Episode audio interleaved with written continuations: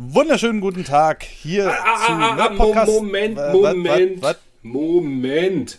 Du bist gar nicht dran, Nerdy. Hier ist der Christian, Was?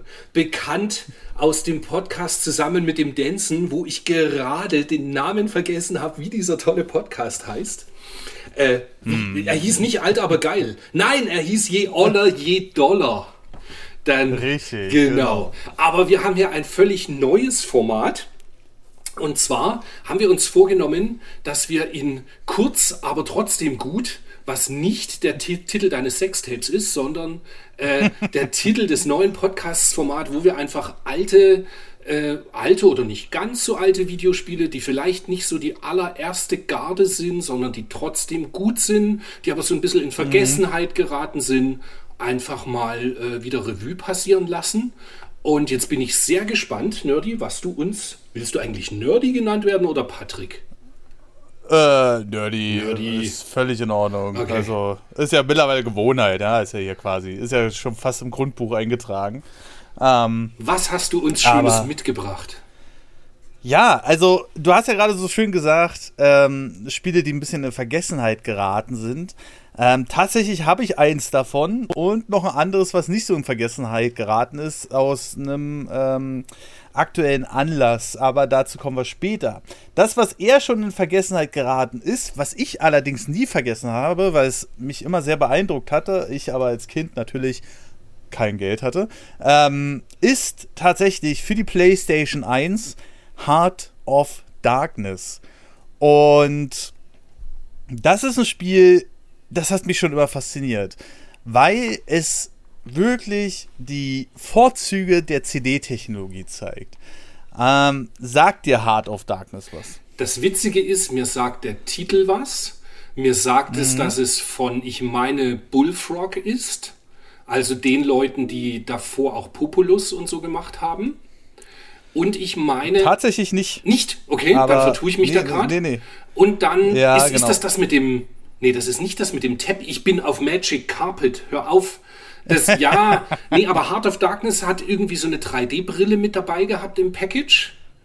Ja, War auf richtig, PlayStation genau. 1 und PC, glaube ich, kam es raus.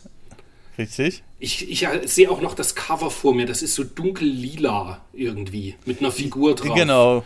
Ja, das ist das. Richtig, das ist das. richtig. Der Witz ist, das ist halt, wenn man Videospiele jahrelang gehandelt hat, dann hat man die Cover alle mal in der Hand gehabt und hat das gesehen. Mhm. Aber ich habe leider, ich bin jetzt sehr gespannt, was du mir dazu erzählen hast, weil ich weiß nicht mehr genau, was es ist. Ich bilde mir ein, es ist irgendwie ein Plattformer. Es ist ein Cinematic-Plattformer tatsächlich. Ähm, was heißt das genau?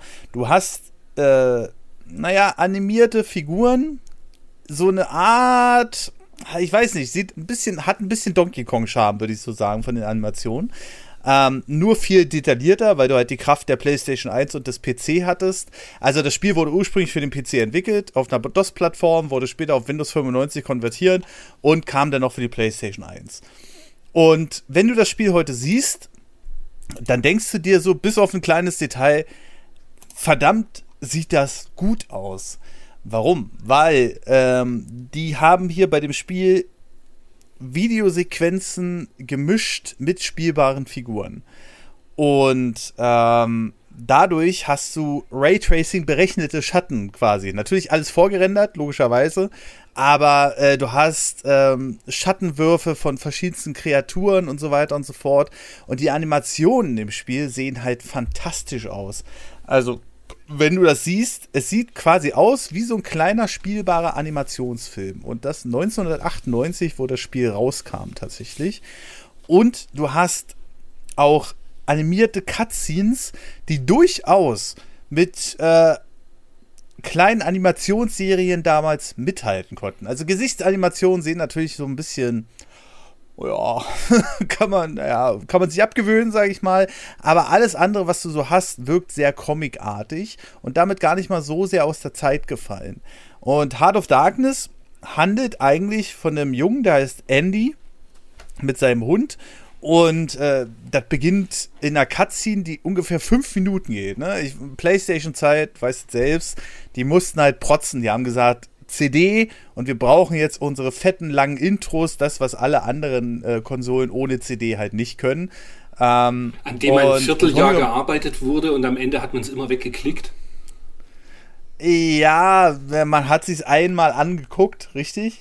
genau, und dann hat man gesagt, ja. Oder wenn Kumpels da waren, hat sie gesagt, guck mal, das ist die PlayStation-Grafik. Was natürlich Quatsch war.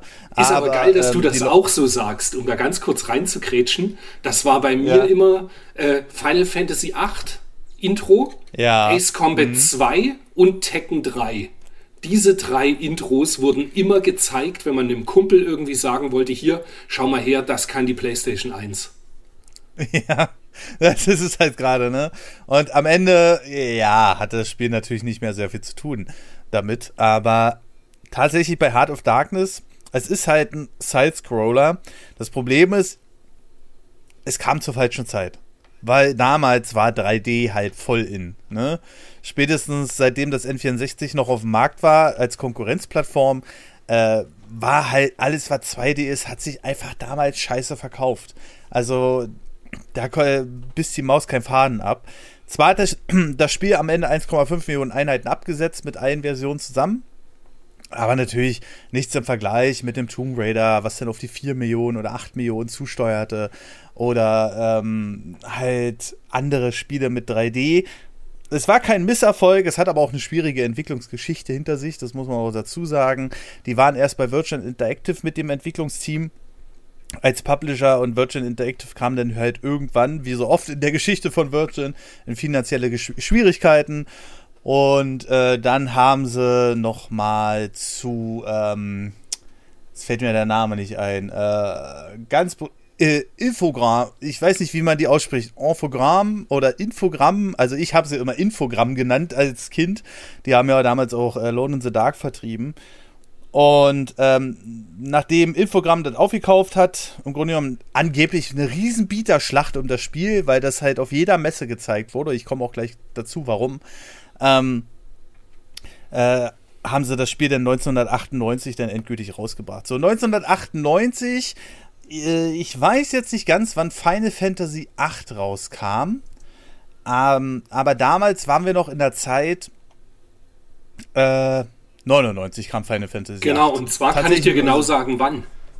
Das ist ah, abs absoluter Zufall. 9.9.99, zumindest in den USA weil das mhm. war auch das Release-Datum vom Dreamcast.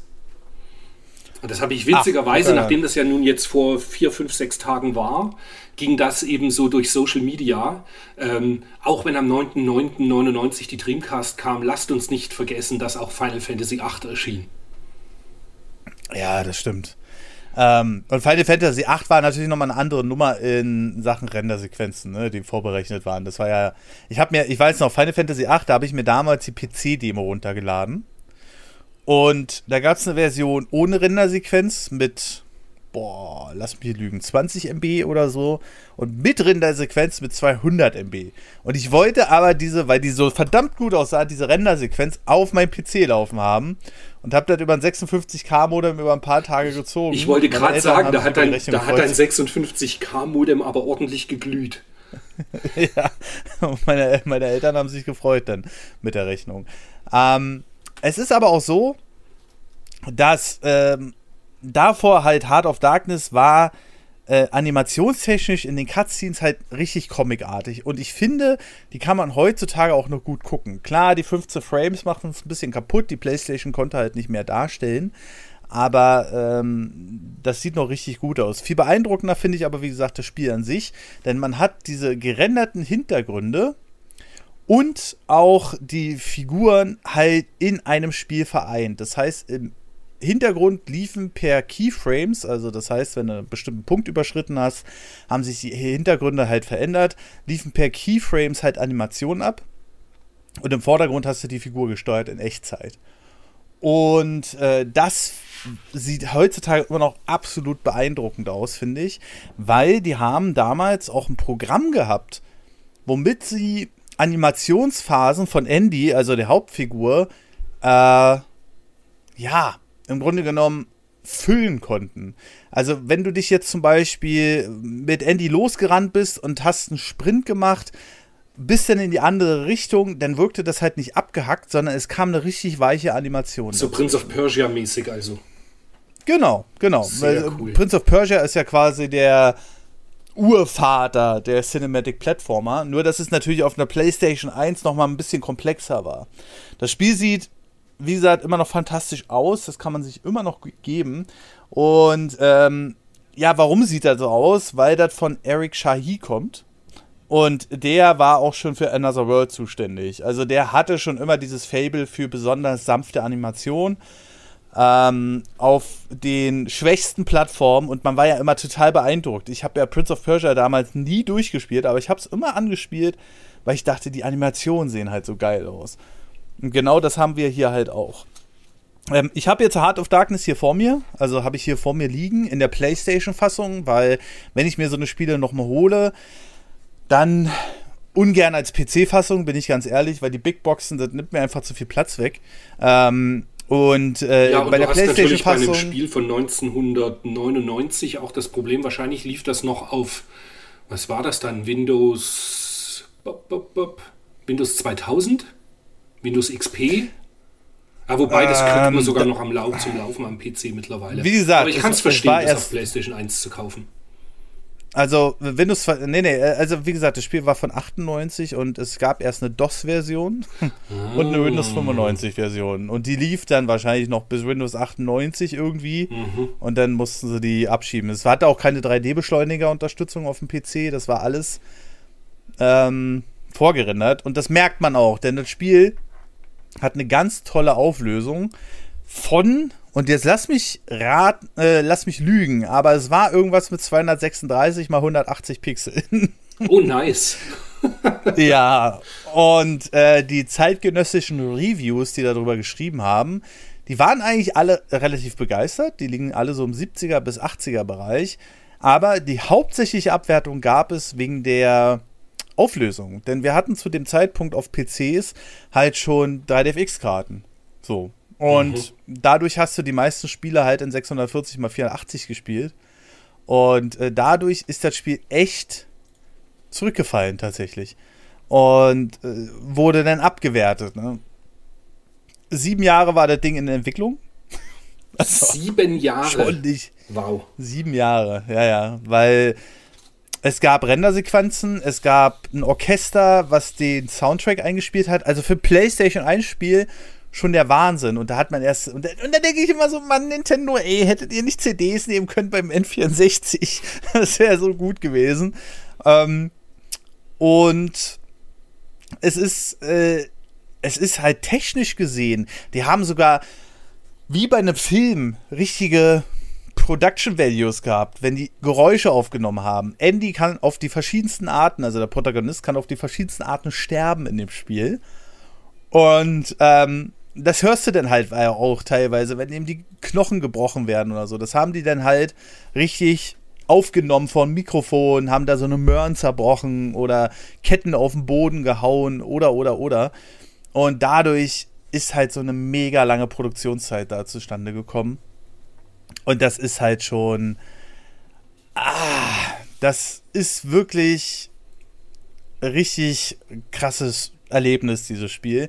Ich wollte es jetzt tatsächlich hier eine halbe Stunde. Ich hab, bin extra früh nach Hause gefahren von meiner Freundin ähm, und habe gesagt: Du, Schatz, ich muss mich jetzt hier vorbereiten noch ein bisschen. Ich will das gerne noch mal ein bisschen selbst spielen. Leider hat sich dann meine HDMI PlayStation gesagt, ja, ist ja schön und gut, dass du das machen willst, aber nicht mit mir. so, äh, Laufwerk ist halt ausgestiegen und das muss ich, da muss ich jetzt erstmal Ersatz besorgen. Das typische Ähm. Problem der alten Playstations, gell? Ja, naja, klar, weil diese Laufwerke, man muss sich ja vorstellen, das sind Single-Speed-Laufwerke.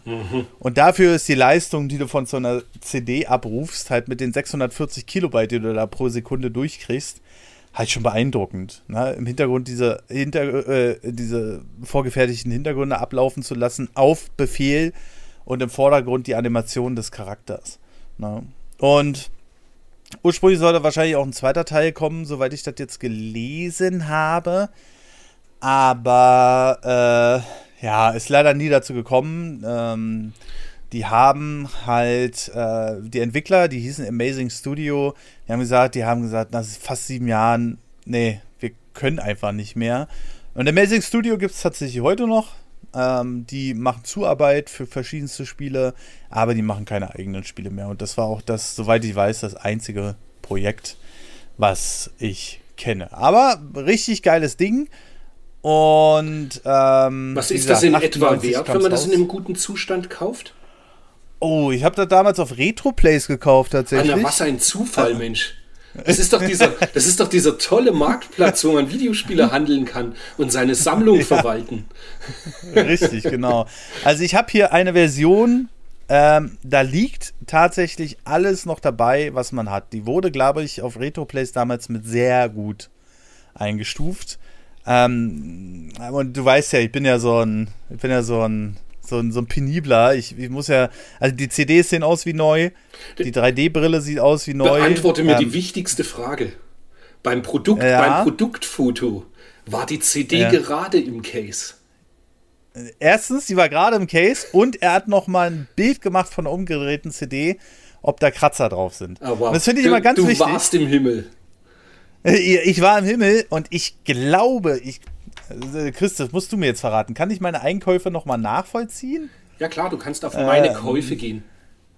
Ja, warte, warte, warte. Hard of Darkness, so habe ich es hier. Ähm, bezahlt habe ich 26 Euro. Ach ne, das ist doch nice. Und das, genau. Und das, äh, beide CDs sind drin. Also das Spiel wurde auf zwei CDs ausgeliefert. Ähm, Gerade wegen diesen ganzen Rendersequenzen. Die 3D-Brille ist mit drin, noch absolut im perfekten Zustand. Und das Besondere an dem Spiel ist, du hast eine Anleitung mit Farbe. Sehr cool. Und das, das ist ja für ähm, PlayStation-Verhältnisse schon relativ selten gewesen und vor allem drei Jahre nach dem Launch der Konsole. Die meisten Anleitungen der PlayStation-Zeit waren ja äh, schwarz-weiß. Mhm. Ne? Wenn man es jetzt kaufen will auf Retroplays, dann gibt es zwei äh, Sachen, äh, die ich gesehen habe mit der Einstellung gut. Äh, die sind aber allerdings für 12,99 und dann hast du halt auch schon ein paar Kratzer. Aber dieser Zustand, den ich hier habe, dem würde ich sagen, ist eine 1 minus. Cool. Und 26 Euro sind dafür nichts. Also absolut guter Preis. Hast du und, diese, für, vielleicht für die jüngeren Zuschauer noch, diese 3D-Brille? Das ist ja jetzt keine, wie heißen die heutzutage, Oculus Quest das ist keine oder irgendwas, sondern es ist halt nee, einfach nee. so eine, wo das eine Auge ist, glaube ich, grün und das andere ist rot. Ist das so? Genau. Und, genau. genau. Und das Spiel hatte halt einen 3D-Modus. Äh, der Vorteil an diesem 3D-Modus also der große Nachteil war natürlich, das hat sich dann in zwei Farben aufgesplittet und man konnte die anderen Farben irgendwie erahnen. Der große Vorteil war aber, du konntest es an jedem Fernseher benutzen. So. Und ähm, ja, die 3D-Brille ist auch eher, naja, ein Gimmick, sagen wir es mal so, weil du kannst die zwar hier abtrennen von der Pappe, was ich jetzt natürlich nicht machen werde, weil die in so einem schönen, da haben sie auch mitgedacht, das ist genau in so einer Größe von so einer, so einem CD-Hülle, Cover, ne? Ähm, aber ähm, die hat halt keine Bügel oder so, du kannst sie halt nicht dauerhaft aufziehen. Aber ja, das war schon ein ganz nettes Ding. Die CDs sind auch hochwertig äh, ja, bedruckt, würde ich mal sagen. Also da hast du hier so ein richtig schönes, ähm, richtig schönes Motiv drauf. Äh, einmal Andy mit seinem Raumschiff, das ergibt sich aus der Story, da will ich jetzt nicht zu viel spoilern. Und einmal Andy, wie er an einem Abgrund hängt. Und tatsächlich wurde es in der PAL-Version hier von Ocean gepublished. Hier steht nichts mehr von äh, Orphogramm, was mich allerdings ein bisschen wundert. Ich weiß nicht, ob die PAL-Version extra hier von Ocean übernommen wurde oder so, aber ja, das ist im Grunde genommen mein erstes Spiel gewesen und ich bin stolz darauf, das in meiner Sammlung zu haben, weil ich wollte, ich habe das als Kind im Laden gesehen und dachte mir, das musst du irgendwann mal spielen. Und jetzt habe ich es gekauft, äh, laut Retro Plays am 29.03.22, das ist schon wieder ein halbes Jahr her. Und jetzt habe ich mich damit mal richtig auseinandergesetzt und jetzt habe ich auch mal richtig Bock dazu spielen. Denn das kann man, das ist nicht leicht das Spiel, aber man kann es locker in einem Stream durchspielen. Ich wollte gerade sagen, das wäre also, ja fast mal eine Geschichte für einen Stream. Ja, genau. Mal, und, mal nicht äh, Mario Kart spielen und kein Pokémon. Hätte ich ja sowieso nicht. Okay. Mario Kart und Pokémon sind genau die beiden Spiele, die bei mir nicht vorkommen. Ah, okay, dann, dann siehst ja. du mal, wie aktiv ich die Streaming-Szene verfolge. Ja, Ja, ja, ja, ja, ja. Immer nur beim Shopping dabei. Nee, nee ta tatsächlich ist es bei mir so, ähm, die Zeit, wo, wo in der Regel gestreamt wird, das ist dann die Zeit, wo mhm. ich auch selber gerne spiele. Ja, ja, und das ist ganz klar. Deshalb, ja. äh, und da ich gerne und viel spiele, äh, muss man sich halt mhm. irgendwo die Zeit dann rausknapsen dass man eben dann nicht noch. Äh, und ich bin niemand, der irgendwie zwei Monitore nebeneinander laufen hat und auf dem einen läuft hm. ein Stream und auf dem anderen das eigentliche Spiel, was ich spielen will.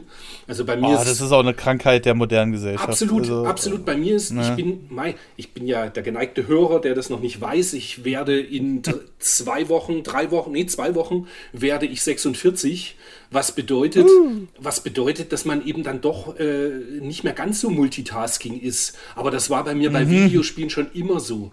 Ich habe auch nie einen mhm. Podcast mhm. oder Musik oder irgendwas nebenbei gehört. Nee, wenn ich mich in das, das kann Spiel, ich auch nicht leiden. Nee, nee, gar nicht. Wenn ich mich in ein Spiel vertiefe, dann nur ja, ja, das ja. Spiel. Ende. Und das komplett ja, richtig. genießen. Und ähm, also die Leute, die nebenbei Soundtrack hören, oder nein, stopp, Musik hören, und sagen, der Soundtrack ist ihnen scheißegal, den könnte ich eins reinlangen. Wirklich. Also da ist so, da gehört er mit dazu. So, sonst ist das halbe Gefühl kaputt für das Spiel. Stell dir mal vor, du äh, äh, zockst ein Detroit Become Human und ein Heavy Rain, aber den Soundtrack, den lässt du jetzt mal aus, da hörst du schön Techno-Mucke nebenbei, mhm. weißt du? Ne. Und so, nee. Also, ja, und witzigerweise ist es bei mir genau auch in die Gegenrichtung nochmal so. Ich, äh, also Videospiele spielen auch dann eben mit dem Soundtrack, aber was ich hm. zwar sammle, aber nicht anhöre, sind Soundtracks hm. zu Videospielen. Ich finde, bei mir, bei mir gehört das zusammen. Ich kann mir einen Sound, also es gibt ein paar, natürlich so das Intros-Theme irgendwie von Uncharted 1, 2, 3, 4. Yeah. Das, sowas kann ich schon auch separat hören. Aber dass ich mich jetzt hinsetze oh. und anderthalb Stunden den gesamten Soundtrack durchhöre von einem Spiel, ja. das geht bei mir auch nicht. Das oh, da komme ich schon wieder auf Ideen, die ich von anderen Podcasts klauen müsste. Wir müssten mal einen Podcast über Lieblings-Soundtracks machen und die dann so reinschneiden. Oh. Es gibt unglaublich glaube, bei, gute Lieder, absolut. Ja, das ist es halt gerade, ne? Sowas gibt es natürlich schon in anderen Podcasts, aber die Leute können ja gerne mal reinschreiben in die Kommentare, ähm, hier auf Steady oder Patreon, äh, ob sie sowas gerne haben wollen. Weil ich, ja, ich weiß, so eine Formate gibt es schon, ich nenne sie jetzt einfach beim Namen, die gibt es schon bei äh, Plauschangriff und auch bei Stay Forever, aber da machen es ja die Geschmäcker aus, finde ich. Ne? Und manchmal kann man sich dann gut darüber unterhalten, wo man so denkt, äh, sag mal, was ist eigentlich los mit deinem Geschmack? und ähm, ja, vielleicht, äh, ihr könnt gerne mal so als Zwischenformat für zwischendurch, das muss ja nicht regelmäßig sein, aber äh, hätte ich schon mal Lust drauf, weil es ist halt relativ einfach gemacht. Man muss sich ein bisschen vorbereiten natürlich. Aber ich, mir würden sogar fünf Soundtracks einfallen. Und dann nenne ich meinen Favorit Days Gone. Spitzen-Soundtrack. Aber gut, ähm, ich würde sagen, ich übergebe jetzt einfach mal an dich und äh, werde mich jetzt mal ein wenig äh, schlauer berieseln lassen, würde ich sagen. Lustigerweise, während du, grade, während du gerade über Heart of Darkness gesprochen hast, bin ich hin und her geschwankt, ob ich entweder jetzt ein Spiel raussuche, was auch eine schwierige Entwicklung hatte, oder auch mhm. einfach einen Plattformer nehme. Vorbereitet bin ich auf beides. Und ich denke mal, der ja. Abwechslung halt halber reden wir über ein Shoot'em Up ein horizontal scrollendes Ballerspiel von links nach rechts, oh, okay. was auch eine schwere Entwicklung hatte. Und zwar, ähm, es kann jetzt auch gut sein, dass viele sagen, oh, das kenne ich ja doch und das ist gar nicht so B-Liga.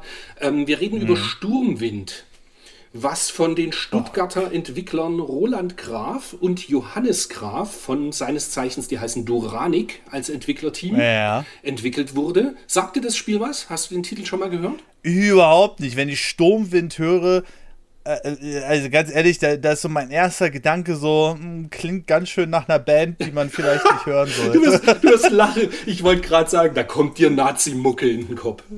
Ja. ja, aber wirklich so, ja. Ähm, ist schon ein gewagter Name, denn auch noch von deutschen Entwicklern. Ich hätte jetzt eher gedacht, das ist so von japanischen Entwicklern, weil die ja so gerne deutsche Namen nehmen. Ich denke, das aber wird genau die Anlehnung sein. Also der Name, ah, okay. der Name ist genommen worden, weil einfach auf Dreamcast gibt es halt viele japanische Shoot'em-Ups. Mhm. Und ich habe tatsächlich den, den äh, Roland mit, äh, Quatsch, mit dem Johannes, mit dem ich recht viel äh, Kontakt hatte. Also die, mhm. einen der, der Designer von Sturmwind, den habe ich diesbezüglich komischerweise nicht gefragt, wie man überhaupt auf den Namen mhm. kam. Aber mhm. ähm, ist eines der ersten Spiele gewesen, was äh, erschienen ist zu Zeiten, als der Dreamcast quasi schon nicht mehr populär war. Also es ist ein sogenanntes okay. Independent Release, was auch bedeutet, ja. er gehört nicht zum offiziellen Kanon der Dreamcast-Spiele. Okay, okay, okay. Und ist aber eines der besten verkauften Independent-Spiele auf Dreamcast überhaupt. Die Entwicklung war insofern holprig, weil es wurde ursprünglich ja. entwickelt für den Atari Jaguar CD nannte sich. Ah. Mh, oh Gott. Also die absolute Nische. Und die Entwicklung ja. begann tatsächlich schon 1997. Ging allerdings mhm. äh, nur, äh, es gab damals dann nur eine Ein-Level-Demo und dann versandete ja. die Entwicklung einfach wieder. Das Ganze okay. ging dann wieder los, dass 2000, äh, 2009, 2010 ging die Entwicklung eben weiter. Die beiden Brüder haben wieder angefangen und haben eben dann auch ihre Entwicklungsumgebung geändert und sind eben auf den Dreamcast gegangen. Nachdem 2007 oder 2008 das erste Independent-Spiel Last Hope, äh, auch ein Ballerspiel, was es ursprünglich auf Neo Geo gab, vom Neo Geo mhm. Dev Team aus Hannover. Ähm, mhm. Nachdem das sehr erfolgreich auf Dreamcast geportet wurde, äh, als Publisher äh, war Red Spot Games, ging mhm. Duranic und Red Spot Games kamen aufeinander zu und Red Spot Games äh, hat dann schlussendlich im Jahr 2013 für die Dreamcast das Sturmwind veröffentlicht, nachdem hm. es immer wieder verschoben wurde. 2013. 2013, ja. Es gilt also schon ja. so ein bisschen als Retro. Es ist also mittlerweile neun Jahre her. Ähm, ja, es ist aber noch relativ, also 2013 Dreamcast. Ich hätte jetzt schon eher gedacht, jetzt sind wir ja schon, ich dachte, da wäre die Dreamcast schon längst platt. Ja, aber für ähm, Dreamcast kommen ja immer noch Spiele. Das stimmt, ja. Das ist halt, es kommen immer wieder noch Titel, auch immer noch Eigenentwicklungen. Mhm. Und da hat sich damals eben Red Spot Games, die es leider mittlerweile nicht mehr gibt, recht stark mhm. gemacht seinerzeit. Ähm, mhm. Es gab dann sowohl eine normale Edition in einem ganz normalen Jewel Case, dann gab mhm. es eine, und dann gab es noch eine Edition, die nannte sich Sturmwind Windstärke 12 Limited Edition. ja. Das ist so ein richtig schön deutscher Titel, ey. Ja. Die, die kommt schön. in so einem großen Buchdesign und dazu ist so eine kleine, ja. kleines 3D-Fliegerchen dabei und eine Soundtrack-CD. Und außerdem Schön. gab es dann noch äh, als Bonus einen, Kra also das Spiel spielt halt sehr viel im Meer und, und erst im Weltall und es gibt im Meer eben auch äh, Flugsequenzen und da gibt es einen Endgegner, das ist so eine Krake und genau mhm. diese Krake gibt es als Plüschfigur dann auch noch in der Limited Edition. Ach, genau. Okay, das war die ist auch ah, arg limitiert ja. gewesen. Ah, jetzt, jetzt, hast du mich ja wieder auf eine Idee gebracht. Ich bekomme nämlich demnächst eine Dreamcast. Oh, schön. Ich lasse ja meine Konsole alle, alle auf HDMI umbauen. Ich habe mir jetzt gleich eine bestellt mit so einem neuen Netzteil, mhm. äh, weil die Dreamcast-Netzteile ja alle aussteigen. Mhm. Und äh, weil es ja nur eine Revision davon gab. Und ähm, mit HDMI-Umbau wieder, ja. Und jetzt bringst du mich schon wieder auf Ideen. Weil ich habe mir jetzt gerade mal so einen kleinen Trailer dazu angeguckt. Das sieht halt aus.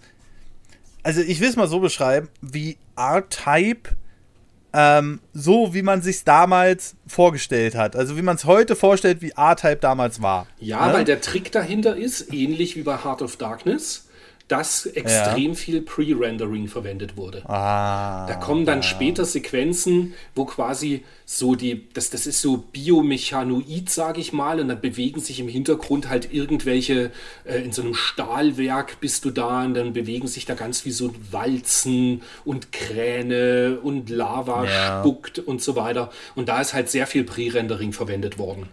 Ist grafisch ja. tatsächlich wohl bei den Shoot'em-Ups eines der schönsten auf der Dreamcast. Kann man absolut so sagen. Ja, es sieht fantastisch aus. Es sieht auch so aus, als wenn es mit äh, 60 Frames läuft. Davon gehe ich also, aus.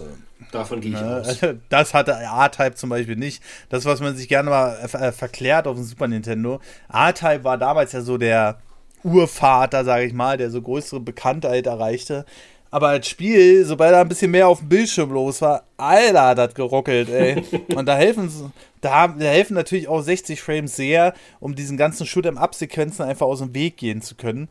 Ähm, also ausweichen zu können, weil du halt einfach eine konstante Framerate hast. Das war bei R-Type so schwer teilweise. Mhm. Und ähm, ja, das sieht echt interessant aus. Und was, also, was es noch unterscheidet jetzt von R-Type, du hast, ja. ähm, also bei R-Type hast du zwar auch drei verschiedene, drei oder vier verschiedene mhm. Schüsse, Arten, mhm. wo du halt so Boni einsammelst. Und bei, mhm. bei Sturmwind ist es so, du hast von Anfang an drei Schüsse in verschiedener Art. Und wenn du mhm. getroffen wirst, fällt jeweils ein Schusssystem aus. Also du kannst quasi oh. dreimal getroffen werden und dann ist dein Schiff erst hinüber. Und das ist dann so ähnlich, okay. wie das auch bei XLA auf dem Super Nintendo war. Da hattest mhm. du auch, wenn du getroffen wurdest von einem kleinen Schuss, dann war einfach viel diese, dieses Waffensystem dann aus und du hast mit zwei anderen weitergemacht. Wenn du nochmal getroffen ja. wurdest, hattest du halt nur noch ein Schusssystem und wenn dann wieder getroffen wurdest, warst du halt hinüber. Okay, okay, okay. Ich, ich dachte jetzt hier eigentlich, wenn ich danach gucke, so die normale Version, Sturmwind, dachte ich erst so, du erzählst jetzt hier von so einem 100, 200 Euro Spiel. Aber nein, das nein, nein, ist nein. tatsächlich gut bezahlbar. Ich habe hier eine Version auf Retroplays neu, also wirklich neu steht hier, also nichts äh, ausgepackt für 33,90. Genau, das liegt daran, dass das, ähm, also es, es, war so, 2013 kam halt die erste Version davon über Red Spot Games. Mhm. Dann mhm. Äh, Red Spot Games gab es dann nicht mehr und dann ist Duranik mhm. hergegangen und hat 2016 alles nochmal reprintet, bis auf die Limited okay. Edition und hat quasi im normalen Jewel Case nochmals das Spiel rausgebracht und das in großen Stückzahlen. Das weiß ich deshalb mhm. so genau, weil ich damals ja noch meinen Videospielladen hatte und das hatte mhm. ich auch immer ausreichend zur Verfügung. Hat sich auch unglaublich gut verkauft, also für so einen Independent-Titel. Man geht ganz grob von um die 10.000 Exemplare aus, die davon abgesetzt wurden. Hm. Und mittlerweile, es war eben so erfolgreich, dass es dann auch noch geportet wurde, und zwar für die Switch für Steam, also Ach. PC und auch für die Xbox One. Okay. Und du kannst es für die Switch sogar physisch kaufen. Und zwar gehst du dafür äh, auf Pix Love Was? bei den Franzosen, Pix Love. Und mhm. da gibt es ähm, für 60 Euro die Limited Edition, die auf 2000 Stück limitiert ist. Und es. Hey, wie viel? 60. Ah, ich, ich habe gerade 16 verstanden. Nee, für 60 okay, okay, okay. oder für 35 gibt es auch die reguläre Version, also die ganz normale, im normalen Case von der Switch, die auf 3000 mhm. Stück limitiert ist. Ach, Mann, ey, ich werde arm hier. Das ist kein guter Podcast für mich. ich denke mir gerade so, ja, ja, ja, ja. Das sieht nämlich echt gut aus, das Spiel. Ich habe mir, wie gesagt, jetzt ein paar Trailer angeguckt. Aber wahrscheinlich würde ich dann tatsächlich zur Dreamcast-Version greifen, wenn ich schon eine Dreamcast bekomme mit einem HDMI-Umbau. Ja. Ähm, dann wäre es natürlich das Original-Feeling. Ähm, was man auch sagen muss, äh, wo ich gerade kurz einhaken will, ähm, Sturmwind bekommt man also relativ gut. Ne? Halten wir einfach mal fest. Das ist leider bei Heart of Darkness, das würde ich hier noch äh, erwähnen wollen, leider nicht so. Du bekommst Heart of Darkness nicht, weder bei God, weder bei Steam noch sonst wo. Ähm, du bekommst es wirklich nur als originale PC-Version, die aber wirklich nur auf Rechnern bis Windows 98 Spezifikation ungefähr läuft. Oder halt als PlayStation 1-Version. Ne? Alles andere gibt es nicht mehr. Das ist natürlich also, bitter. Ja. Also die Versionen, die es dann eben auf Steam ja. und Switch und Xbox One gab, die sind eben auch an die aktuellen Systeme angepasst. Also da ist die 640 x 480 Grafik vom Dreamcast mhm. ist aufgebohrt worden. Nagel mich mhm. nicht fest. Ich habe zwar sowohl die PC-Version als auch die Switch-Version, aber ich habe jetzt die PC-Version nicht mehr gestartet. Ich meine, die hat ähm, eine richtig hohe Auflösung, also so 2160 oder irgend sowas. Also ja, es, es, es gibt Sturmwind EX. Äh, wie gesagt, Sturmwind, da, da, da stolper ich öfter mal drüber. Aber ähm, äh, für die Switch für 12,99 Euro. Im Store. Ach cool, okay. Im Store, mhm. genau. Und äh, das ist ja schon gut bezahlbar, sage ich mal. Wobei ich da, also ich hatte als Feedback da eben vom, vom Johannes, dass tatsächlich diese, er hat es geportet, weil eben durchaus eine Nachfrage war. Aber mhm. als sie es dann eben auf Steam und äh, Xbox und so weiter äh, veröffentlicht haben, die Downloadzahlen waren halt eigentlich so, dass er gesagt hat, er ärgert sich fast, dass er die Arbeit auf sich genommen hat, das umzusetzen. Oh, das ist ja schade. Ja, das ja. ist leider eher gefloppt. Dafür war, also mhm. zumindest stand vor einem Jahr in etwa, als ich mit ihm das letzte Mal drüber gesprochen habe. Aber, mhm. also A, wenn man horizontale Shoot'em-Ups mag, eben den, der japanischen Spielbarkeit zugeneigt ist, was bedeutet, ähm, weiß nicht, ob du den Ausdruck kennst, es gibt den, den sogenannten Ausdruck der Euro-Shoot'em-Ups. Und jetzt ist ja mhm. eigentlich, wenn du als Deutscher ein, ein, ein, Videospiel entwickelst, ist es ja per se ein Euro-Shoot'em-up. Es spielt ja. sich aber rein von der Spielbarkeit mehr wie ein japanisches Shoot'em-up.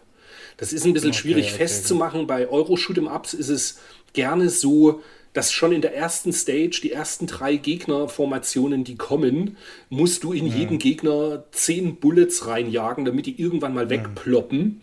Und das ist eben ja. bei japanischen Spielen nicht so. Da ist eben wie bei R-Type, du triffst den mit einem Schuss Gegner weg. Das ist so die, die ersten Feindformationen. Und es spielt sich halt mhm. einfach flüssiger und leichter als in der Regel die Euro-Shoot'em-Ups. Und genau so mhm. ist es eben bei Sturmwind. Das Spiel hat tatsächlich, finde ich, eine japanische Spielbarkeit. Und von ja, meiner also Seite ich, ich Empfehlung. Auch, ja, ich, ich, muss auch sagen, wenn ich die Trailer hier sehe, das macht richtig Bock.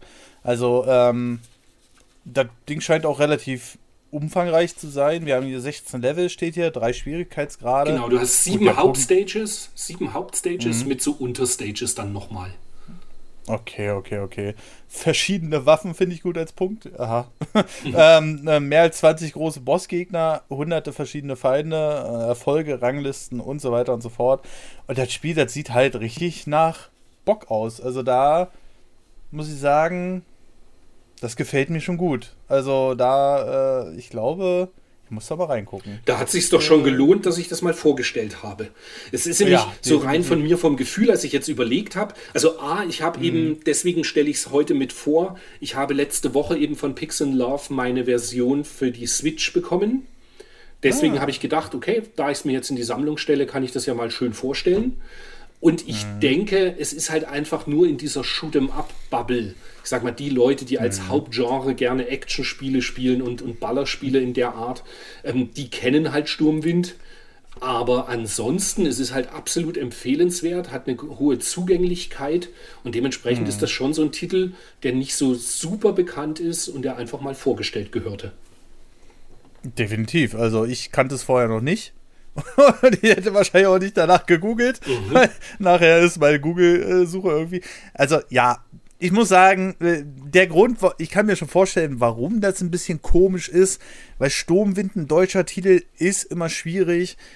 Und dann ist er aber auch noch bei Deutschen, glaube ich, ein bisschen schwierig, weil, äh, also wirklich, der erste Gedanke, den ich hatte, ist irgendwie so, ihr Nazi-Band, die, äh, also, aber jetzt, wo ich das Spiel sehe, muss sagen, gefällt mir das von Gameplay richtig gut. Und wie gesagt, 12,99 ist der UVP im äh, E-Shop. Ähm, kann man sich natürlich auch gerne als Retail-Variante bestellen. Ich, äh, manche Dinger habe ich mir ja auch schon geholt, hier von Limited Run Games und so. Die haben ja diese N64-Auflagen mit den nachgeformten Modulen aus äh, Kupfer und Aluminium und so. Bin ja total gehypt von, in Original N64-Packungsgröße und so. Ähm, aber für 12,99, ich glaube, ich werde mir das mal demnächst angucken. Also, das ist ja auch ein schönes Spiel für zwischendurch. Ich hoffe bloß, dass es nicht zu hart ist. Also, ich brauche bei sowas einen einfachen Schwierigkeitsgrad. Weil ich bin sehr schnell frustriert, wenn ich da fünfmal hintereinander an derselben Stelle, äh, dafür habe ich einfach nicht mehr die Zeit und die Geduld. Das ist aber, aber das Schöne daran, du, es wird quasi immer schwerer, aber mhm. es startet schon, also die ersten zwei, drei Stages wirst du durchspielen können, problemlos. Ah, okay, okay. Ja, schönes Spiel auf jeden Fall. Also und ich meine sogar, du hast eine Level-Anwahl. Da bin ich mir jetzt nicht mehr hundertprozentig ah, sicher. Also wenn du dann in die dritte Stage gekommen bist, kannst du mhm. quasi immer wieder in der dritten Stage starten, wenn du das möchtest. Ach schön. Ich glaube, ja, so war das. Das, äh, das ja. also das, das klingt ja schon mal ganz. Also es ist ein bisschen Quality of Life. Ge ganz genau, richtig. Ein bisschen angepasst, um auch im Jahr 2022 mit so einem Spiel noch Spaß zu haben. Hm. Ja, also ich habe vor kurzem Wind Waker im Stream durchgespielt mal wieder. Und das Ding speichert nicht automatisch. Christian, wenn du einen Stream mit sechs Stunden hinter dir hast und im nächsten Stream feststellst, warte mal, du hattest, du warst doch kurz vorm Ende. Mhm. ging, ging, mir neulich ja. auch so. Ich habe dieses, ähm, dieses 13, diesen Comic-Shooter. Ja. Den habe ich auf der ersten Xbox halt damals geliebt und habe ihn jetzt neulich mhm. auf der ersten Xbox nochmal gespielt und da musst du auch händisch, mhm. händisch immer speichern. Der speichert, ah. selbst wenn du den Level abgeschlossen hast und es kommt ein großer Screen, wo halt da steht, du hast so und so viele Kills und so und so viel mhm. prozentual, bla bla bla. Danach musst du an der Stelle sagen, aktiv bitte speichern.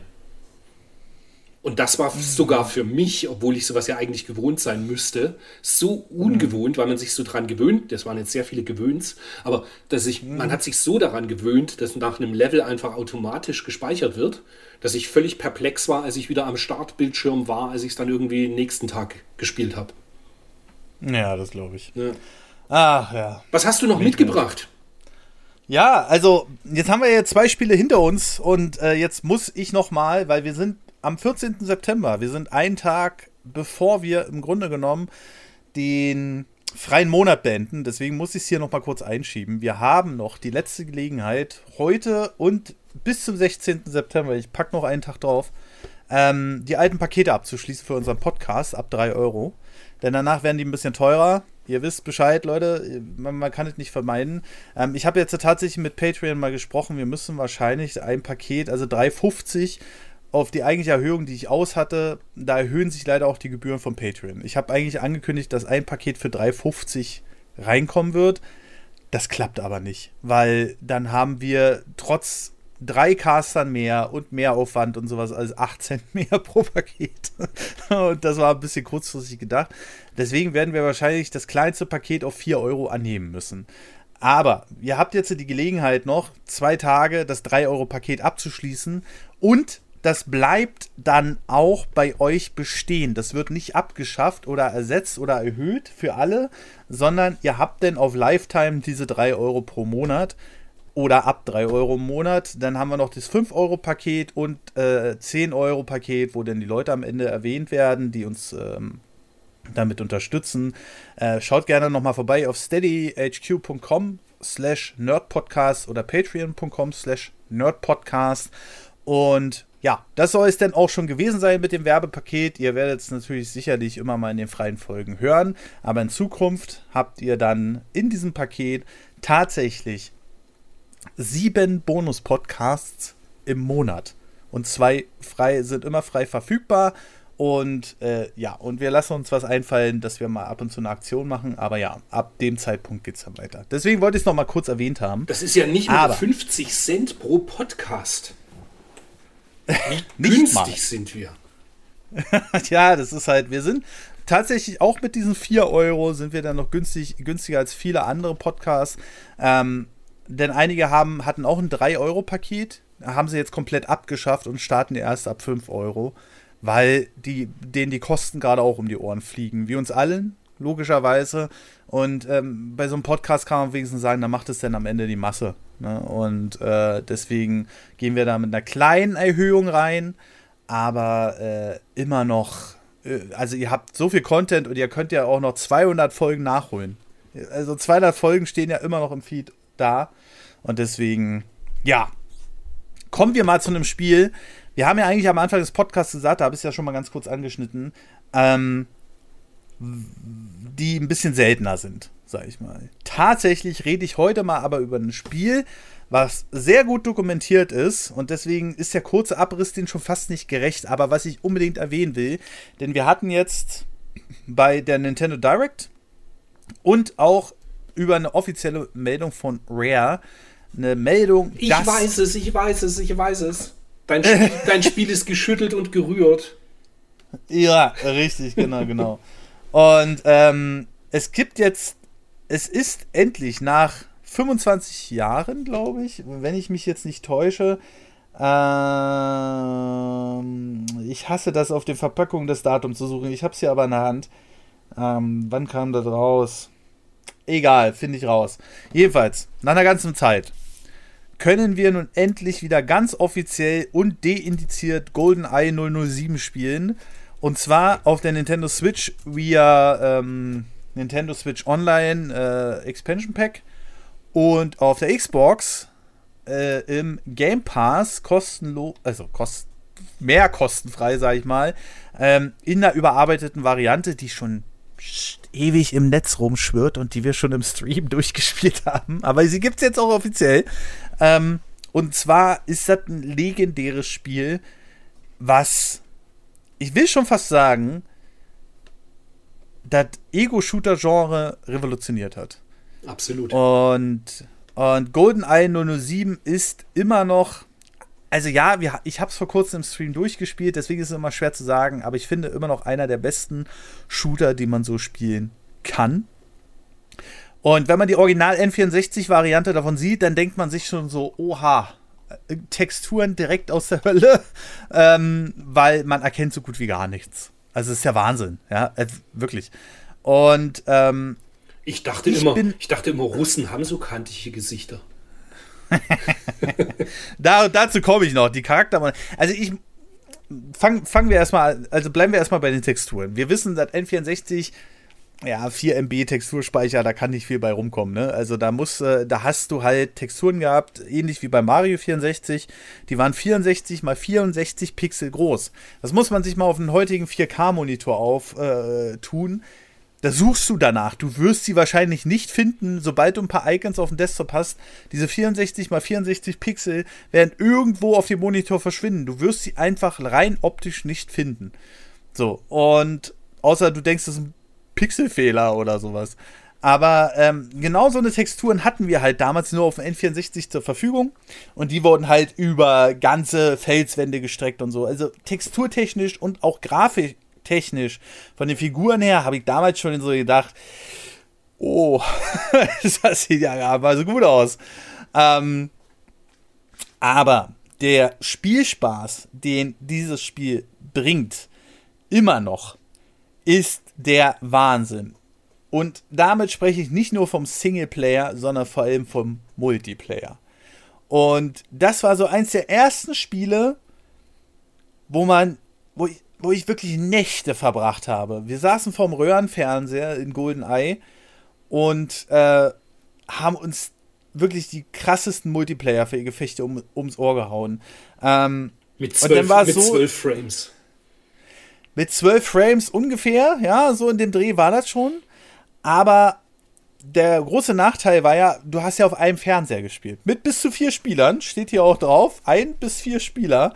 Ähm, und Rumble Pack-Unterstützung. Aber äh, das war schon so, eine Erfahrung, wo du sagst, oh, das läuft jetzt, also heutzutage könntest du das wahrscheinlich nicht mehr spielen. Da, da ist man viel zu sehr verwöhnt mit äh, ab 60 Frames. PC-Spieler, die spielen auch Counter-Strike mal mit 300 Frames oder so. Aber ähm, es ist einfach so, dass diese Multiplayer einfach eine riesen Granate war. Und äh, du hast halt vor einem Fernseher gesessen, der war vielleicht, wenn es mal ein Zoll ausdrücken willst, 15 Zoll groß. So, zu viert. Und äh, dann war es so, dass wir gesagt haben, ah, ich sehe immer, wo der andere ist und so, wie ich das auch immer nachvollziehen konnte, weil das Spiel wirklich geruckelt hat, wie so. Ähm, du aber, hast auch ein Pappkreuz an den Bildschirm geklebt, oder? Richtig, genau. Wir ja, hatten dann wir irgendwann ein Pappkreuz und dann saßen wir so 20 Zentimeter entfernt vom Bildschirm und haben dann geguckt. Und dann war es nochmal spannender, so ein bisschen spannender, fand ich. Und ähm, das ist halt wirklich ein geiles, geiles, geiles Spiel. Und wie gesagt, das ist auch gut dokumentiert. Es gibt auch einen Entwickler, der spricht da sehr gerne drüber. Das ist der Martin Hollis. Der war damals im Ursprungsteam von insgesamt mh, mm, sieben Leuten. Neben, äh, also Grant Kirkhope war sozusagen, also der Soundtrack-Macher, legendär heutzutage, äh, war sozusagen der siebte in dem Team. Und die durften tatsächlich GoldenEye machen. Wie kam das dazu? Naja, eigentlich hatte nicht Rare die Lizenz, sondern Nintendo. Nintendo hat sich damals die James Bond-Lizenz gekauft und hat einen Entwickler dafür gesucht. Und keiner hatte so richtig Bock darauf, weil wir kennen, also Christian, wir kennen die Premium-Zeiten für Lizenzspiele, oder? Oh ja.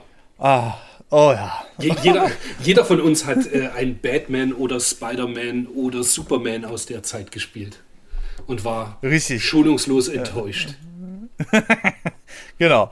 Und deswegen hatte da nicht so richtig einer Bock drauf. Ne? Und ähm, da war es dann halt so, dass Rare dann irgendwann kam und hat gesagt, du, äh, wollen wir das nicht doch mal machen? Weil ähm, ich glaube, es war sogar der Martin Hollis, der hat damals an ähm, Killer Instinct mitgearbeitet, aber nur als Co-Producer. Und der kam dann einfach und hat gesagt, ja, ich hab Bock drauf. So, und das war sein Pitch. Und dann hat er den Auftrag bekommen. Das muss man sich mal vorstellen.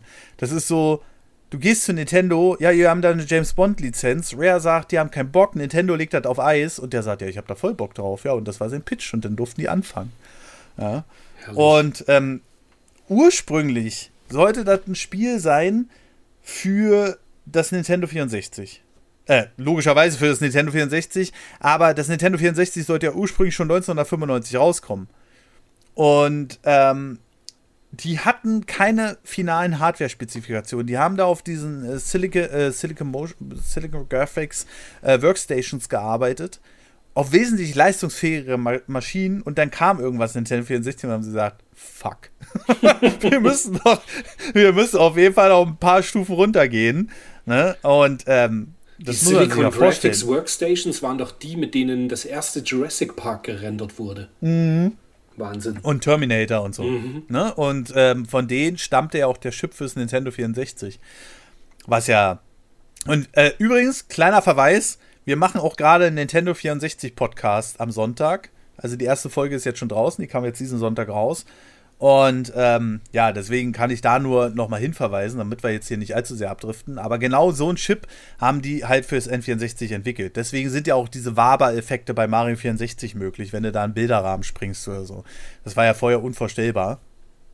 Ähm, und äh, also N64 war ein richtiges Powerhouse, aber wenn du natürlich auf den Workstations arbeitest, die Jurassic Park rendern, dann äh, ja denn du sitzt halt da und denkst dir so, scheiße, wir müssen jetzt auf jeden Fall uns einiges einfallen lassen. Und daher kommt auch so ein bisschen die krude Texturoptik und die Charaktere, die leider sehr grob aussahen. Aber das sollte dem Spielspaß keinen Abbruch tun. Und James Bond hatte wirklich so ein paar Besonderheiten in der Entwicklung. Wusstest du eigentlich, dass das ursprünglich ein Railgun-Shooter werden sollte? Das Ding ist, ich müsste es wahrscheinlich wissen, weil ich diese Golden Era äh, Dokumentation gesehen habe, die es ja gibt über Golden mhm. Eye. Aber mhm. ich habe es verdrängt. Tatsächlich äh, höre ich das jetzt wieder als Fakt neu. Ja, also äh, GoldenEye 007 war in der Anfangskonzeptionsphase als Railgun-Shooter geplant. Und das merkt man auch in vielen Fällen. Ähm, es gibt nämlich Level, die sind total leer. Also da passiert gar nichts.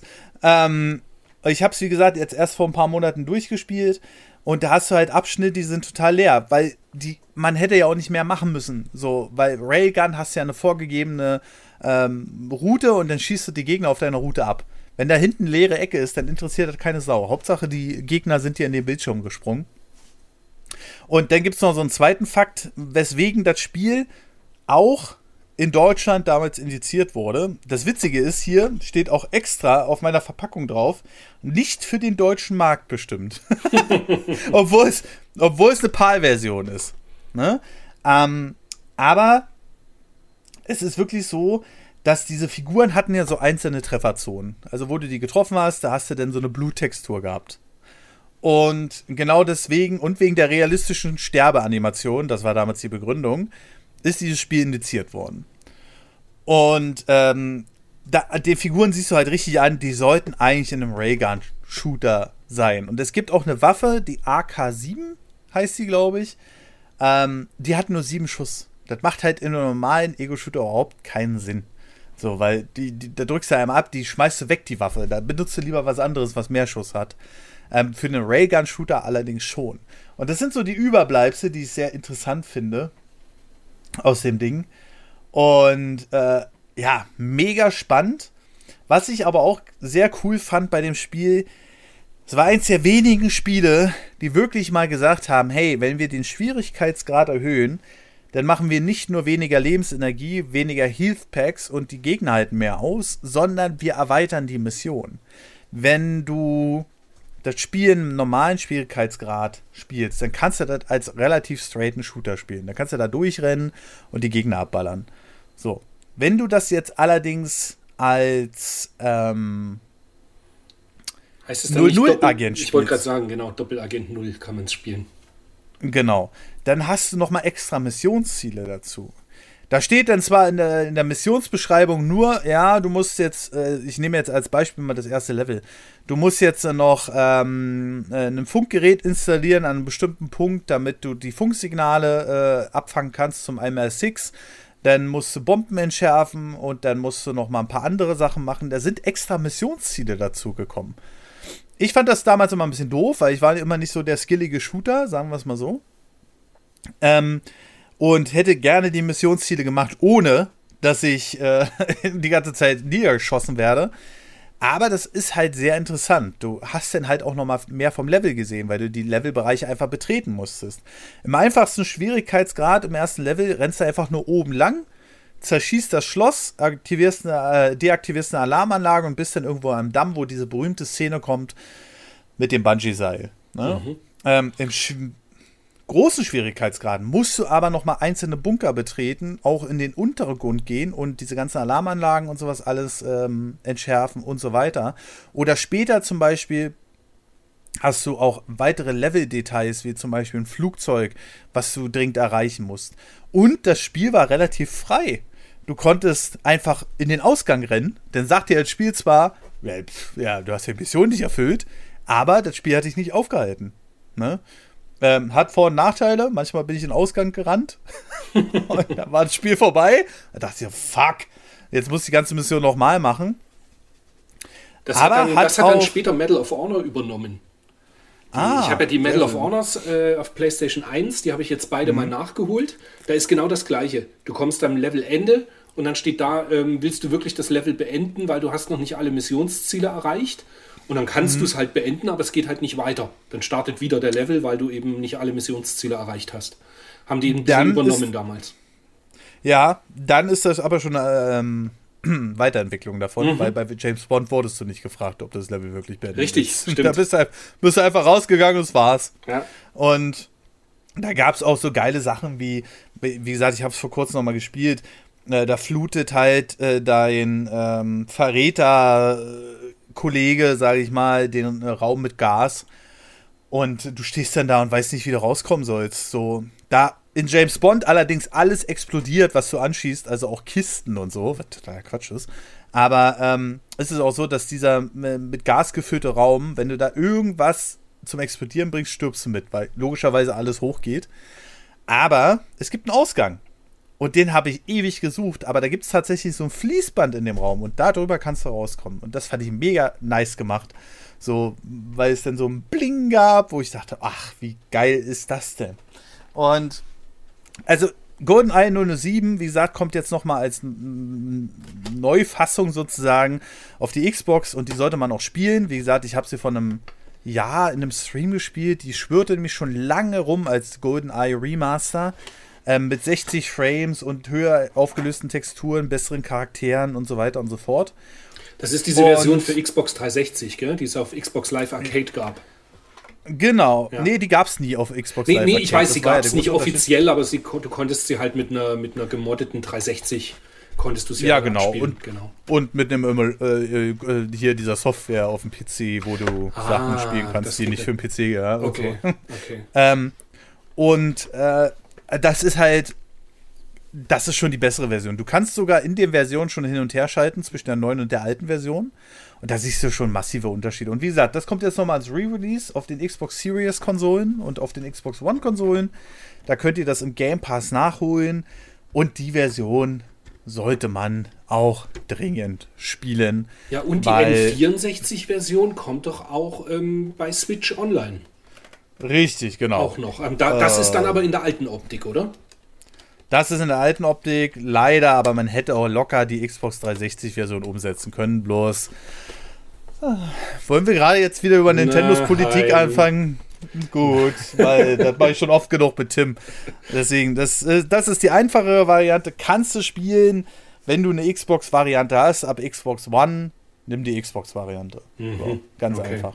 Okay. Ja, und äh, ja, also ist absolut begeisternd das Spiel. Wie gesagt, da gibt es noch so viele Facts, da könnte man noch mal einen eigenen Podcast drüber machen, aber ich wollte es jetzt halt einfach noch mal der Aktualität wegen hier erwähnen. Ja, eine große Empfehlung ja. tatsächlich. Ähm, es gibt ein, Das Ding ist, ich, ich gestehe, ich weiß nicht, auf welchem Streaming-Portal es diese Dokumentation gab, weil ich hatte es mhm. auf einer US-Seite gelesen, dass es eben diese Doku gibt, hab's mhm. dann nirgendwo gefunden, obwohl wir halt äh, von Disney Plus über Netflix, mhm. über Amazon Prime, bla, den ganzen Kram halt haben.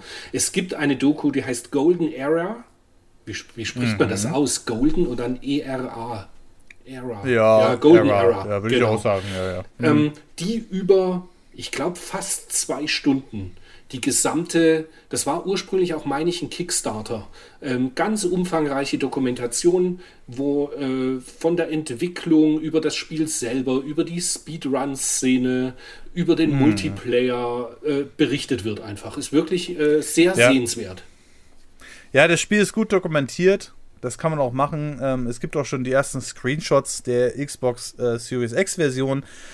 Und es sieht eigentlich aus wie diese Xbox Live Arcade Version. Also da ähm, hat sich nicht viel geändert, aber man sollte die Version spielen. 60 Frames, 4K, falls man den Fernseher hat. Ähm, und ja, kann man auf jeden Fall noch machen sollte man mal nachholen. Einige Level sind ein bisschen schwierig gealtert, ich bin ganz ehrlich, weil du kriegst nicht viele Hinweise in dem Spiel. Du kriegst ein Missionsziel, aber es ist jetzt nicht so wie beim modernen Spielen, dass er irgendeinen Marker zeigt, wo du hin musst oder so. Ähm, aber es ist. Es hat trotzdem Spaß gemacht. Einige Missionen waren ein bisschen stumpf, da merkst du halt wieder dieses typische, ach, wir mussten jetzt mal fertig werden. Aber ansonsten auf jeden Fall einer der legendären Shooter und man kann ihn wohl jetzt auch auf der Xbox mit Dual Stick spielen. Das ah, war nämlich. Das ist natürlich auch eine schöne Geschichte. Ne? ja. Genau, weil, weil auf dem N64, ich weiß nicht mehr genau, wie die Steuerung war. Ich dachte, ich habe eigentlich die Anleitung von dem Spiel hier, aber ich habe nur die ziemlich gut erhaltene Verpackung. Ähm, aber auf dem N64 war es wirklich so, dass du mit dem Analogstick gelaufen und gedreht hast. Das war halt noch nicht dieses Dual-Stick, was ja, man ja locker den, hätte umsetzen mit den gelben können. Buttons, mit den gelben Buttons bist du nach vorne gelaufen und hast gestrived. Ja, ich weiß noch nicht, ob das bei GoldenEye. Nee, ich glaube, du bist gelaufen und ah, okay. Äh, auch mit einem Analogstick. Also dieses Straven kam, glaube ich, erst mit Turok 2, wenn ich mich nicht täusche. Und daran lehnen sich diese ganzen modernen Dual-Stick-Steuerungen an, weil du halt anstatt den C-Buttons den zweiten Analogstick hast. Ähm, aber ja, das ich war noch nicht so ganz so. Ja. Das war noch nicht ganz so sauber umgesetzt. Aber wir, wir können das sicherlich im nächsten Teil von ähm, Kurz aber gut nochmal nachreichen dann. Das schreibe ich Und mir ich einfach bilde mir ein, ich habe irgendwo gelesen, man kann es mit zwei Pads spielen. Also du hast links ein Richtig. Pad in der Hand und rechts ein Pad in der Hand. Richtig. Und dann hast du mit den Analogsticks quasi, mit dem einen bist du gelaufen, mit dem anderen hast du dich umgeschaut. Richtig. Und das war der Vorgänger dieser Dual-Stick-Steuerung. Mhm. Das muss man sich auch vorstellen. es ist halt so wahnsinnig. Zwei Controller in der Hand. Und nicht, du konntest ja mit den Z-Button schießen. Genau, und nicht nur, dass du, nicht nur, dass du äh, 160 Mark für das Spiel ausgegeben hast. Nein, mhm. du hast dann auch noch 60 Mark extra für einen zweiten Controller ausgeben können, wenn du das gewollt ja. hast, damit du es eben ja. so spielen kannst. Aber gut, man brauchte Richtig. ja sowieso drei Pads, beziehungsweise drei extra Pads und ein viertes, damit man den Multiplayer genießen konnte. Richtig, genau. Grandioses und, Spiel. Ähm, Grandioses Spiel. Definitiv, ja. Also ist auch mehr ein Shooter als ein Agentendrama. Du hattest zwar eine Uhr mit Laser drin und so, also die ganzen Gadgets von James Bond waren zwar da. Äh, war aber ja nicht. Pff, das meiste hast du mit der Waffe gelöst. Also selbst die Szenen, es gibt eine Zugszene, da sollst du den Boden aufschweißen, weil der Zug äh, ungebremst auf eine Hindernis zufährt. Ah, klassische Story. Ähm, und du kannst das entweder machen mit der Uhr, dem Laser, mit deinem Gadget sozusagen, oder du schießt das einfach auf. und ähm, es gibt, glaube ich, eine Szene, da musst du das Gadget verwenden und ähm, da, da, sitzt du kurz mit James Bond im Gefängnis und wie das in den Filmen auch ist, dauert das nicht länger als zwei Minuten. Und da versuchst du den Wächter über, zu überreden, ah, mir geht's nicht so gut und so. Der Wächter glaubt dir das aber nicht und dann musst du halt mit einem Magnet-Gadget den Schlüssel holen, der gegenüber an der Wand hängt. Und das war's. Hat ein bisschen Monkey Island-Vibes, aber ähm, ansonsten, ja, das ist im Grunde auch schon gewesen. Und ansonsten immer noch ein cooler Shooter, sollte man mal gespielt haben. Und wie gesagt, gerade die Varianten mit einem Schwierigkeitsgrad, dass da noch mehr Missionen dazukommen, Das war schon geil. Und wenn du den schwierigsten Schwierigkeitsgrad durchgespielt hast, hast du sogar noch mal zwei Bonuslevel freigeschalten. Habe ich aber nie gemacht. War mir immer zu. Naja. Das, das, das muss der Danson machen. ja, genau. genau, genau. So, was, äh, so wir, wir haben aber noch ein Spiel, Christian. Ja, ja was, das was ist hast jetzt, du da noch? Ich, also ja, das wäre allerdings etwas umfangreicher, wo ich mir denke, Mhm. das wird dann zu lang, weil wir haben ja gesagt, wir wollen das eigentlich, jetzt sind wir schon bei über einer Stunde, dass wir das äh, Mhm. relativ komprimiert halten wollen. Was hältst du davon, wenn ich ganz kurz ein Buch noch vorstelle? Ey, immer gerne. Für Überraschungen bin ich gerne bereit. Und, und zwar ist das dann auch was, was dich wahrscheinlich fast noch mehr interessiert als mich. Ich habe es mir dennoch zukommen lassen. Und zwar der gute Ruben Ash. Das ist ein in der Szene eigentlich äh, doch bekannter, ähm, also der macht halt auf Instagram und ist halt in der Nintendo-Szene ganz bekannt unter dem Namen Doncast. Und der hat ein Buch rausgebracht, das ist der unabhängige N64 PAL Spieleguide. Oh, Untertitel okay. sowie alles über die Konsole und vieles mehr. Und das ist am Ende ein, ich hab, es gibt zwei verschiedene Varianten, einmal für 22 Euro als Softcover und einmal für 30 Euro auf, als Hardcover, äh, Print on Demand bei Amazon erhältlich.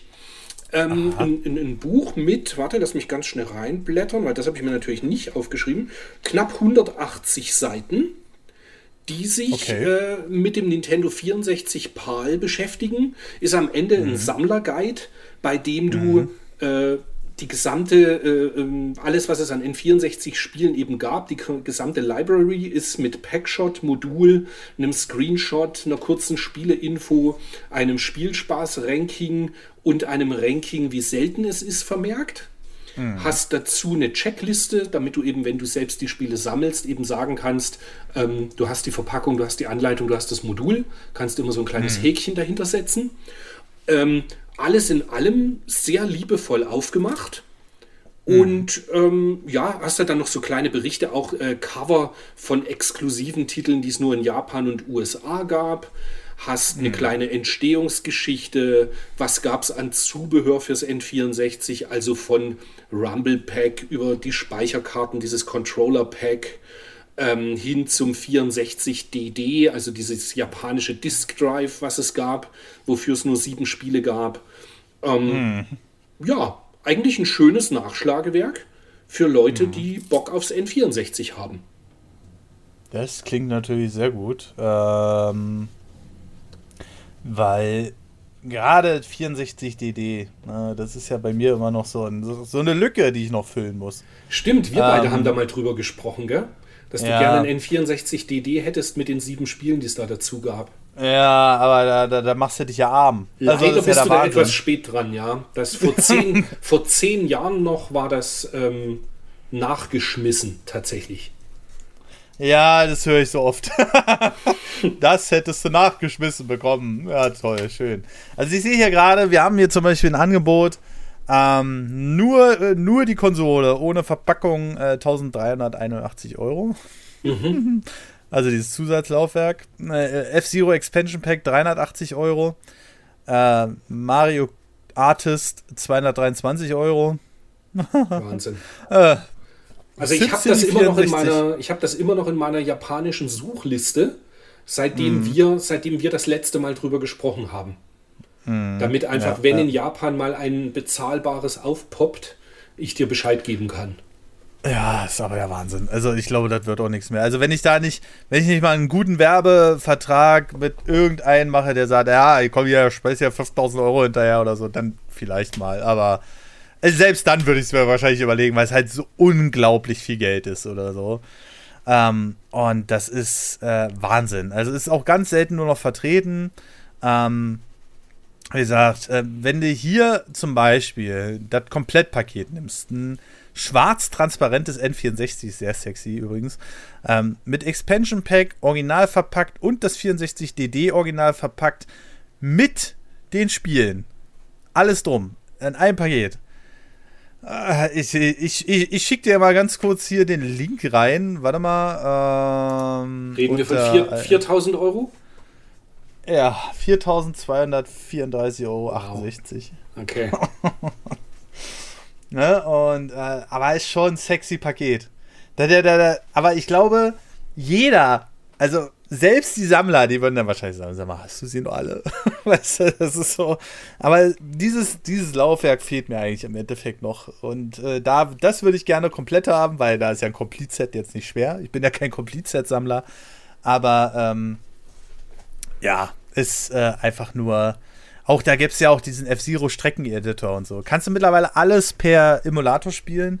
Aber wie wir wissen, dann ist natürlich alles nicht das Gleiche. Ne? Ähm, und natürlich hast du auch per Emulator nicht die Probleme, die ich jetzt hatte. Wie gesagt, äh, das erste heute vorgestellte Spiel, ähm, Heart of Darkness, wollte ich gerne nochmal spielen. Und da hat die, das PlayStation-Laufwerk gesagt, nee, keine Lust mehr. Ich bin alt, ich will nicht mehr. Und jetzt muss ich mir ein neues einbauen. Wobei naja. ich als ausgewiesener N64-Fan ja. ähm, denke mal, per Emulator hat man dann wenigstens den Nebel nicht mehr, oder? Ähm, kommt drauf an. Du kannst ihn natürlich abstellen, mhm. aber es macht sich bei einigen Spielen, wie zum Beispiel Turok oder so, negativ bemerkbar, weil der Nebel hat ja einen Sinn. Wir ähm, haben jetzt erst im N64-Podcast letzten Sonntag darüber gesprochen, dass die CPU des N64 also, du musst dir das vorstellen, eine Systemarchitektur ist ja so, du hast einen Prozessor, dann ist daran der Speicher angebunden und über eine zweite Leitung der Rest. Beim N64 hat sich aber Nintendo gedacht, da sparen wir uns die paar Euro. Und wir binden den super langsamen Speicher, der wirklich nicht schnell war, an diese super High-End-CPU für damalige Verhältnisse an eine Leitung an. Das heißt, alles, was in die CPU reinging, musste erstmal durch den super langsamen Speicher durch die Leitung gehen. Und ähm, dadurch hat, gab es diesen Nebel, weil sich diese Level wirklich teilweise vor einem aufgebaut haben, ein paar Meter. Mhm, und deswegen okay. hat man sich für diesen Nebel entschieden. Das hat man erst in späteren Spielen dann rausbekommen. Ähm, aber Turok ist ja ein A-Beispiel dafür. Und da sage ich dann auch immer wieder, lasst die N64-Version von Turok sein, stellt die euch ins Regal, spielt die Remaster von Night Dive. Die sind mhm. super spielbar, die haben sie komplett überarbeitet, auch in der Steuerung her und so. Hatten viel besseres, hatten viel besseren Flow als die N64-Version. Und ja, deshalb äh, aber ansonsten hatte das schon seine Bewandtnis. Das haben sie dann wirklich erst in späteren Spielen rausgekriegt. Und mittlerweile, um da nochmal den Abschluss zu machen und worüber wir auch im nächsten, also wir machen mehrere Teile zum N64, weil ich habe so viel zu erzählen dazu. Mittlerweile gibt es so Entwickler auf dem Nintendo 64, die kriegen aus Mario 64 stabile 50 Frames raus. Und das bei einem Spiel, was damals zum Release des N64 halt teilweise in einigen Szenen übelst geruckelt hat und vielleicht so gerade die 30 Frames halten konnte. Mhm. Aber die äh, entwickeln das gerade so weiter. Der Case nennt er sich, äh, sagt dir vielleicht auch was, aber der ist, der sitzt den ganzen Tag eigentlich nur vor dem Quellcode von Mario 64 und optimiert den. Hat auch schon mehrere Mods gemacht und so und so Fan-Mods. Aber das Spiel läuft mittlerweile auf Original-Hardware mit über 50 Frames. Und das Hammer. ist halt schon Wahnsinn. Mhm. Ne? Und ähm, ja, da bin ich äh, wirklich gespannt, was da noch so rumkommen wird. Und wenn man, den, wenn man die alten Konsolen ruhen lässt. Aber mir fallen schon wieder so viele Themen ein, Chris. Alleine schon die, die, die ähm, Mods, die man mittlerweile in so eine Playstation integrieren kann. Ich meine, mein HDMI-Mod hat ja nicht nur eine HDMI-Ausgabe, sondern auch WLAN mit drin. Stell dir mal vor, die PlayStation ist jetzt WLAN-fähig. Ich habe vorhin ein Firmware-Update eingespielt, werden immer noch regelmäßig äh, veröffentlicht für, die, für das Ding. Und ich habe einfach nur über das Menü gesagt, ja, Firmware-Update runterladen. Und das war's. Ich konnte es einfach updaten. So. Mhm. Und äh, es gibt ja auch mittlerweile Memory Card, ähm, nennt sich. Ah, diese Maximal-Memory Card, gell? Die so ganz ja. viele mit SD-Karten-Support. Richtig, und die haben auch WLAN. Wahnsinn. Du kannst einfach per, ohne Löten, kannst du deine PlayStation 1 jetzt mit WLAN ausstatten. Und Wahnsinn. das ist halt so, ja, oder der GameCube, der jetzt eine extra Platine bekommen hat, wo du jeden Bluetooth-Controller anschließen kannst, auch PlayStation 5 und so. Das, das hätte, ich so gern für die, das hätte ich gern für die Classic Xbox. Das wäre geil, oder? Für die, für die Classic Boah. Xbox, dass du den, den Wireless äh, Elite-Controller ranhängen kannst. Sowas hätte ich ja. gern. Das wäre echt ja, genial. Ja. Tatsächlich ist die, die Classic Xbox nämlich meine einzige Konsole hier in meinem gesamten Aufbau, die ähm, ja. keinen Wireless-Controller hat. Ansonsten habe ich für jedes andere System, PlayStation 1, 2, NES, SNES, für alles gibt es Wireless-Lösungen. Nur für die Classic mhm. Xbox. Es gibt, glaube ich, eine Lösung, aber die habe ich nicht. Da muss man mal schauen. Ja, also es ist der Wahnsinn, was man mit den Dingern alles machen kann. Das Einzige, wo ich nicht so ein Fan von bin, wo man ähm, ursprüngliche Disklaufwerke gegen SD-Card-Reader austauscht. Da oh, okay. müssen sie für mich eine. Da, schau, müssen da bin ich Fan. Ja, nee, überhaupt nicht. Ich will das, ich will das Original-Feeling auch mit Ladezeiten haben und sowas alles, weil ich das nachvollziehen können will. Und das finde ich auch bei Weitem nicht so schlimm. Im PC bin ich da wieder anders. Ja, da sage ich, ey, tausch mir jede Festplatte, jede scheiß Festplatte, die es gab, ruhig gegen so eine CF-Card aus. Gerade bei 486ern kannst du das ja machen. Ne? Und die haben dann so 90 MB Datendurchsatz. Das ist immer noch mehr als die Festplatten von damals, mhm. die so 20 MB hatten. Und natürlich die Reaktionszeiten. Da bin ich Fan von. Aber bei den Konsolen will ich das Original-Feeling haben. Ich will den originalen Datenträger einlegen und dann meinetwegen auch warten, bis die Ladezeit vorbei ist. So, und dann, dann morgens vor deiner Playstation sitzen und Heart of Darkness nicht spielen können. Das ist ja, das Zum Glück kostet ein CD-Laufwerk bei eBay 20 Euro. das, das, geht noch. Also, ja, ja, das ist ein bisschen schade. Ich hätte es gerne mal angezockt. Golden Eye habe ich, wie gesagt, erst vor kurzem im Stream gespielt. Dadurch war es noch relativ frisch. Aber Heart of Darkness kenne ich halt noch nicht. Aber jetzt weiß ich auf jeden Fall, was ich mit meiner Playstation zu tun habe. Tatsächlich, um ah. ganz kurz, also das, das kann man halt sehen, wie man, wie man will. Du magst lieber die Original-Laufwerke. Bei mir sind alle, ich mag Original-Hardware, aber meine, mein gesamtes, und ich sammle ja auch ohne Ende und die Schränke sind voll mit Spielen, aber mein gesamtes Setup, Dreamcast, Saturn, PlayStation 2, Xbox, Xbox 360, bla bla bla, ist alles umgerüstet auf Festplatten bzw. Mhm. SD-Karten-Support. Und die ganzen alten Sachen, die halt möglich sind, spiele ich ja sowieso alles auf dem Mister. Das muss ja mal erwähnt werden. Ich bin ja ein riesen Mister-Fan. Ah, da, äh, ja, mir fallen noch tausend Themen ein, die wir hier auf jeden Fall besprechen können.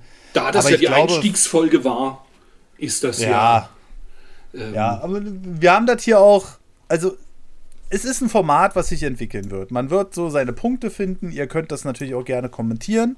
Ähm, auf was ihr, welche Punkte ihr so Wert legt bei den Spielen, die ihr gerne wissen wollen würdet. So generell will, wollt ihr mehr so ein bisschen Hintergrundinformationen haben, wollt ihr so Erfahrungsberichte haben, wie wir die Spiele erlebt haben. Lasst da gerne eure Meinung mal da, auf jeden Fall. Und ja, ich würde auch sagen, das war für die Auftaktfolge gar nicht mal so schlecht. Ich dachte mir so, ich verhaspel mich die ganze Zeit und denke mir so, oh Gott, dann fällt mir das am Ende nicht wieder ein, was ich hier aufgeschrieben habe. Ähm, aber tatsächlich äh, sind wir doch ganz gut durchgekommen. Ich hätte jetzt gedacht, bevor du die Liste unserer Steadyisten und Steadyistinnen und Patreoniken mhm. und Patreonikinnen vorliest, ja. Ja, wobei ja. eigentlich der Ausdruck Patreoniki wäre schön. Ähm, bevor du die. Wir, wir, ja. Ja, ja, wir haben irgendwann im Laufe, wo wir Gespräche vor der Nerdwand noch gemacht haben, haben wir den äh, ähm, äh, Begriff äh, Statrian eingeführt. Also Auch die Straightionistinnen und die Straightionisten okay. Ich, wäre es dann in dem Fall. Genau. In, in meinem Fall kann ich dazu nur sagen, ohne dass wir das zu weit ausschweifen, sollte ich das Gendern einmal vergessen, ähm, ich möchte niemanden exkludieren. Ich mag jeden. Mhm. Du magst Videospiele. Ja. Ich mag dich. So ist das. Ja, genau. genau. Und ja. bevor du diese Menschen, diese geliebten Menschen vorliest, äh, noch ein mhm. ganz kurzer Hinweis. Und zwar, der Densen und ich nehmen morgen einen Podcast auf, der dann, glaube ich, Ende mhm. September erscheint. Wir nehmen uns den Buchstaben B zur Brust und reden über Battletoads in Battle Maniacs. Oh, geil. Ja, und das Lustige ist, es wird wahrscheinlich äh, eine schöne kontroverse Meinung geben zwischen Denson und mir. Uiuiui. Und außerdem äh, Anfang Oktober kommt wieder der Podcast äh, von Retroplays mit Wolfgang und mir, wo wir uns mhm. die Videogames Oktober 1992 zur Brust nehmen. Und da geht ah, es über die, Me über die Mega Drive-Historie, über Super Probotector, über Kopiersysteme, Snatcher, das Rollenspiel, was es, oder Action-Adventure, was es nur für Mega-CD auf Englisch gab ein großes ja. Tennis-Special. Also ich glaube, für Retro-Hörer ist viel geboten in den nächsten Monaten. Definitiv. Und äh, das war ja quasi auch unser kleines Überraschungsformat. Denn ursprünglich war das hier gar nicht geplant. Wir sind bloß irgendwie die letzten Wochen auf Gespräche gekommen. Irgendwas mit Retro kann man doch immer machen. Und ähm, da habe ich mir gedacht, ey, komm, nimm, lass uns doch einfach ein Format machen, wo wir Spiele und vielleicht auch andere Sachen so mal kurz abhandeln, so, mal, so dass die Leute wieder so einen Eindruck bekommen. Und ihr könnt gerne mal schreiben, was ihr davon haltet, natürlich. Äh, wir werden es auf jeden Fall erstmal weitermachen. Äh, das andere Retro-Format mit Densen und Christian und vielleicht auch bei Gästen wird natürlich auch laufen. Und wir haben natürlich jetzt, äh, und da muss ich jetzt explizit nochmal sagen, viele neue Formate. Wir haben Technikformat mit Samp, wir haben Kritikformat, wir haben weiterhin die Sonntagsformate und wir haben das Lass uns reden Format mit äh, Marcel die, äh, wo wir dann einfach mal auch außerhalb der Videospielwelt uns über Sachen ähm, diskutieren oder auch mal aufregen, die gerade so ablaufen. Ach, siehe 9-Euro-Ticket, was den äh, der Bahn Rekordumsatz beschert, aber irgendwie denn doch gesagt wird, na, ne, brauchen wir nicht. so eine Sachen zum Beispiel. Und äh, damit haben wir einen ganz großen Teil abgedeckt und wer weiß, was in der Zukunft noch kommen wird. Wir sind jetzt ein großes Team und da gibt es vielleicht auch mal Formate, die nicht monatlich erscheinen, sondern wo man dann einfach mal sagt, hey, irgendwie hat man jetzt Bock darauf. Wie zum Beispiel hier das Musikformat, was wir erwähnt haben. Und das ist natürlich nur möglich dank eurer Unterstützung. Und ab 10 Euro lesen wir die Unterstützer in Namen aller Unterstützer natürlich hier vor.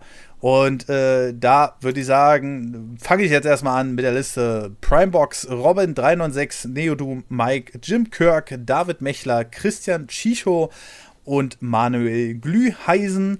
Dann gibt es noch die 15-Euro-Bäcker Smile, Dominik Emser, Jannis Just, Florian Sonntag und Pitchien. Die 25-Euro-Bäcker Patrick Kaiser und Caro Zeitler. Und dann zu guter Letzt, wie immer, der Axis Swiss mit seinem 50-Euro-Paket, was er nie wieder loslassen wird. So, Christian, da es ja im Grunde genommen so ein bisschen auch dein Format ist, willst du unseren Zuhörern noch was sagen?